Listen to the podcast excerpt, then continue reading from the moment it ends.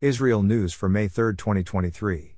Israeli undercover special forces killed the two terrorists who murdered the three members of the Dee family last month. Around 200 personnel took part in the raid yesterday morning in the center of Nablus.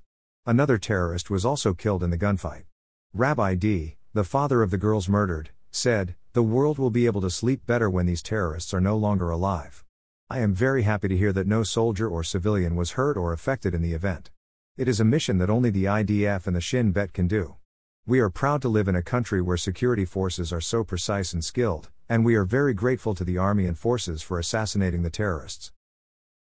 The Israeli Air Force, IAF, published the initial investigation report of the Iron Dome system's recent activity, which found that there was a technical problem with the system on the day it failed to intercept two rockets that landed in Sderot, wounded three Chinese workers and causing material damage.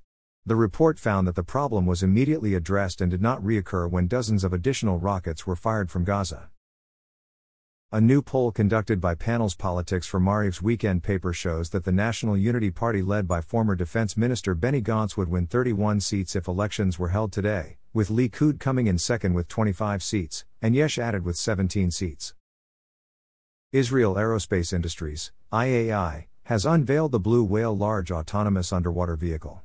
The unmanned submarine has already successfully undergone thousands of autonomous operation hours, including intelligence gathering for both maritime and coastal targets, acoustic intelligence, and identifying the presence of naval mines. The autonomous submarine can perform a significant portion of the operations of a manned submarine, for periods of several weeks, at minimal cost and maintenance, without the need for operators on board. Thanks for listening to the Israel AM News Summary. To receive the Israel AM News Summary directly in your inbox, Subscribe at www.israelam.com.